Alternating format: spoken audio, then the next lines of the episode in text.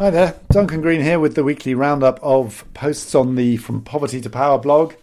It's a beautiful sunny afternoon as I look through my window in lockdown in London, and I'm absolutely knackered because we just had our last big teaching day of term at the LSE, and I spent seven hours on Zoom debating with some very smart, um, demanding students, and I feel like I've had my brain sucked out through my ears um, over the course of the day. So, what better state to talk you through the week's blogs than uh, than that? Um, first up was a uh, summary of a new paper from Oxfam called "How to Confront the Coronavirus Catastrophe." Somebody got a bit alliterative with the title, um, and this is Oxfam sort of putting together its big, big thinking on uh, what needs to happen and it had two parts. It had a global public health plan and emergency response, and it will be followed up in due course by an economic rescue plan, plan uh, ideas around that. But that, but this first paper was just on the health plan and emergency response, and it had a classic Oxfam killer fact.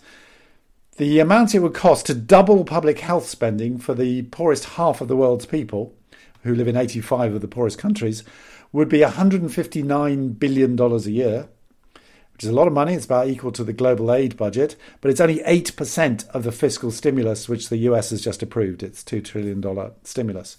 So it's saying that's what we need, and we can, we can put that 159 billion together through a combination of aid and debt relief. Um, and uh, in terms of the emergency response, it's talking about an enormous uh, upsurge of uh, the, in the numbers of health workers. I think 10 million health workers it said were needed. Um, a lot of work uh, spending on public education, uh, investment in water and sanitation, and making all healthcare free during the course of the crisis so that we can get through this thing. Um, so, good, solid sort of proposal from Oxfam there. Then uh, the next uh, post was I just thought, you know, everybody's so down. It's such a hard time. There's so much suffering going uh, all around us, and we're seeing terrible news every night on the telly or in our communities.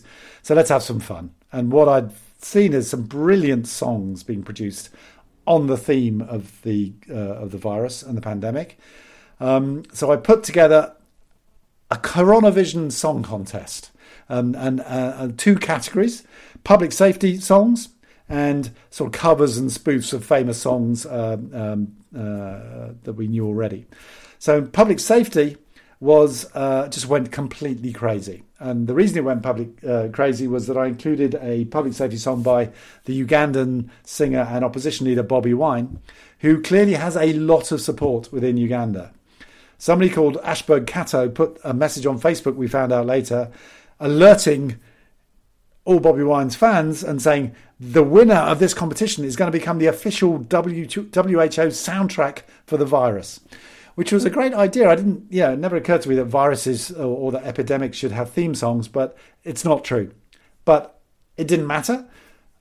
I've never seen, we have never had anywhere near such traffic on the blog. There were hundreds and hundreds of people on the blog all day, Tuesday, Wednesday, and it's only just fading out now on Friday. Um, Bobi Wine absolutely creamed the public safety competition. He got 98.85% of 10,000 votes. Um, again, we've never had anything like it. 400 comments. You know, hilarious end to the to the to the year in terms of it being the last day of March.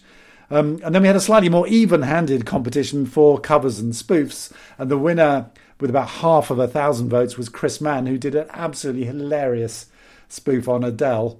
Um, and his is "Hello from the Inside," and it's all just um, about he's in California dreaming of a burger with cheese and it's just very very funny. The other songs are all great, so if you're looking for a bit of light relief, then do go over and look at the Coronavision Song Contest, which I think will probably keep getting quite a lot of hits, uh, even when Bobi Wine's um, hordes stop arriving.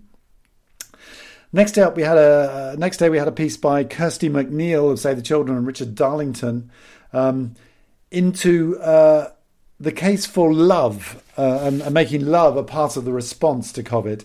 Um, and I thought that was really interesting. They're basing their arguments on a lot of research into public responses to aid and what lessons you can draw. And they're applying those lessons to the COVID crunch. And the key thing, I think, is they're saying, how do we communicate during COVID 19? And they come up with 12 rules. So those rules are appeal to the larger us, the community, talk about our interdependence, not our interests, amplify hope, talk about health workers as heroes, remind people there's a plan for people and planet, make it manageable, put communities as centre stage, talk about Britain's contribution to the wider uh, collective effort, be patient about our other issues if they don't fit in this particular moment, allow for anxieties, talk about inequality, and practice the cooperation that we preach. All good stuff. As I discuss this through the rest of the week with people, it started to feel quite Eurocentric. There's there's a lot of love going around in Europe, but I think that may partly reflect the the the the, the fact that many governments in Europe are doing a rather better job, and so the combination of the upsurge in in in um, mutual health and community responses with the fact that our governments are doing the best they can means that there's a lot of love in Europe. You don't feel a lot of love when you talk to people from America, from Brazil, from India, where they see division, acrimony, blame. Um, not a love, not a lot of love going around there. So I think this may be a bit Eurocentric, and that's something I'll discuss in in the paper I'll talk about in a minute. Um, Next up was uh, a really nice post from my colleague uh, on the Power Shifts project, Maria Faciolince, who is in the 16th day of her lockdown in a flat in Barcelona and she's not allowed out. They can't go out for exercise like we can in London. It's really rough. Um, and she's done a post on care in a time of corona. Care for ourselves and each other. So she's, I think, a bit critical of the wellness industry because it tends to be very individualistic in its focus. And so she talks about community care and the sort of the way institutions guarantee care through through guaranteeing rights, looking after our neighbours. Um, and then she's got some great sets of links to feminist resources on collective care in crises, to solidarity initiatives, uh, a lot of links to the different mutual aid initiatives around um, uh, that are around at the moment.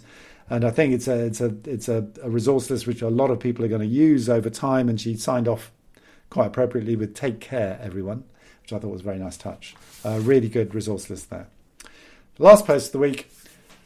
My students at the LSE challenged me to apply the course I've been teaching on um, systems thinking and power and activism to the COVID moment. Um, so I've just done a first draft of a paper on COVID as a critical juncture.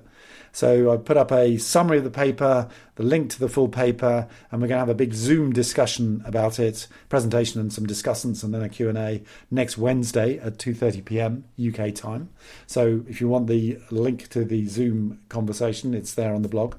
Um, explains what are critical junctures, which are these moments, these crisis moments when the status quo is thrown up in the air and what was impossible becomes possible. New political actors appear, new norms and ideas appear, things change forever.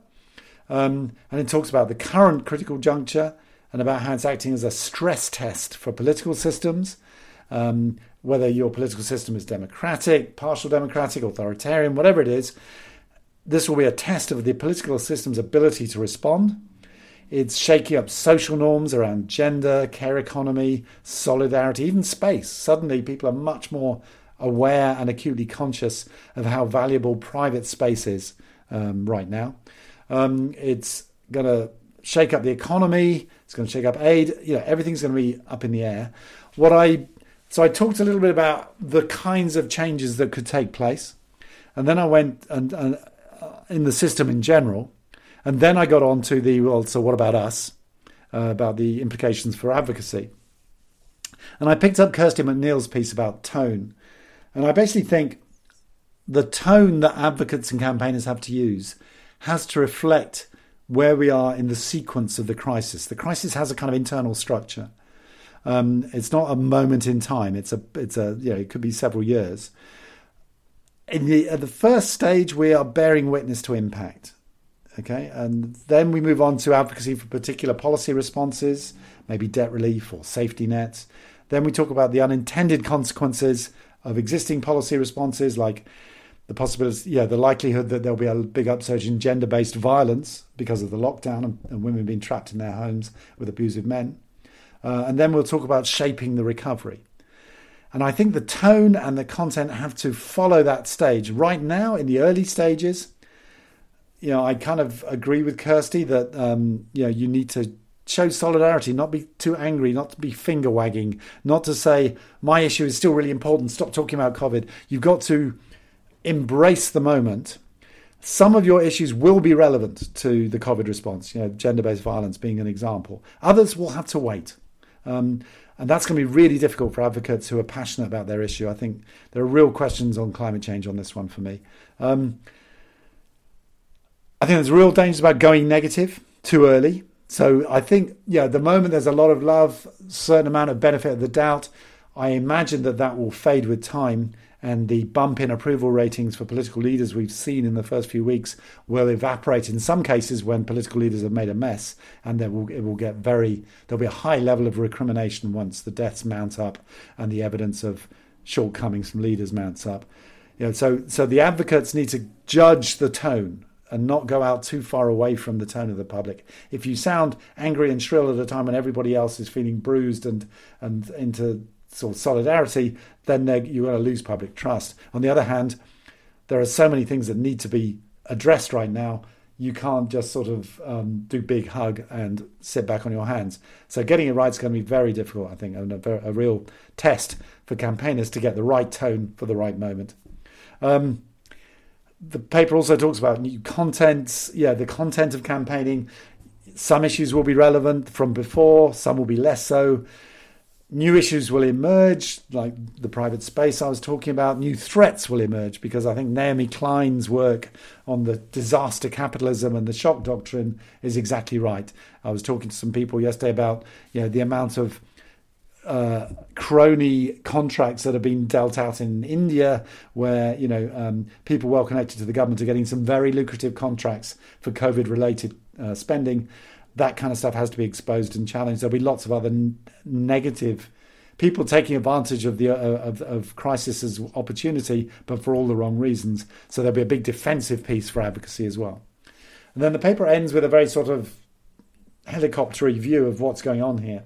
And I just felt when I was reading about the responses to COVID that uh, there were two completely different discourses, different moods going on in what I was reading.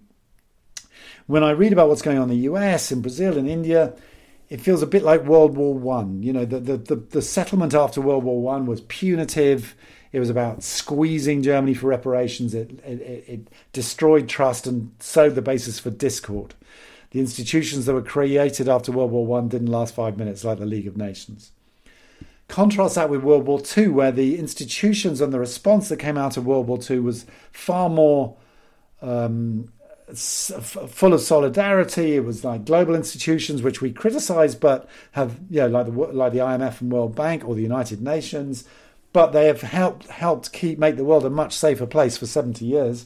Um, which will it be? And what I felt when when I'm thinking about this COVID as a critical juncture is that when I think about government responses, it feels too much like World War One. You know, China blaming US, US blaming China. Um, you know, a a G7 meeting fell apart because the Americans were insisting on uh, COVID 19 being called the Wuhan virus. I mean, how, how petty is that? What an absence of global leadership. So that all feels very World War One. But when I look at the extraordinary upsurge in mutual aid, in people knocking on doors, looking after their neighbours, the fantastic public support for the National Health Service and the health workers putting their lives at risk, that feels very World War Two. That feels like a you know, land fit for heroes. Something big is happening on the ground.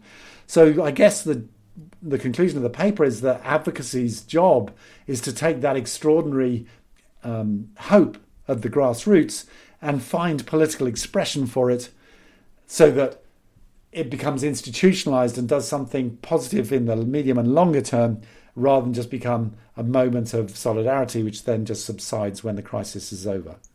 So on that note, have a good weekend everybody. Do come to the Zoom webinar if you can if you've got nothing better to do at 2:30 next Wednesday. If not, I dare say I'll be in touch. Bye.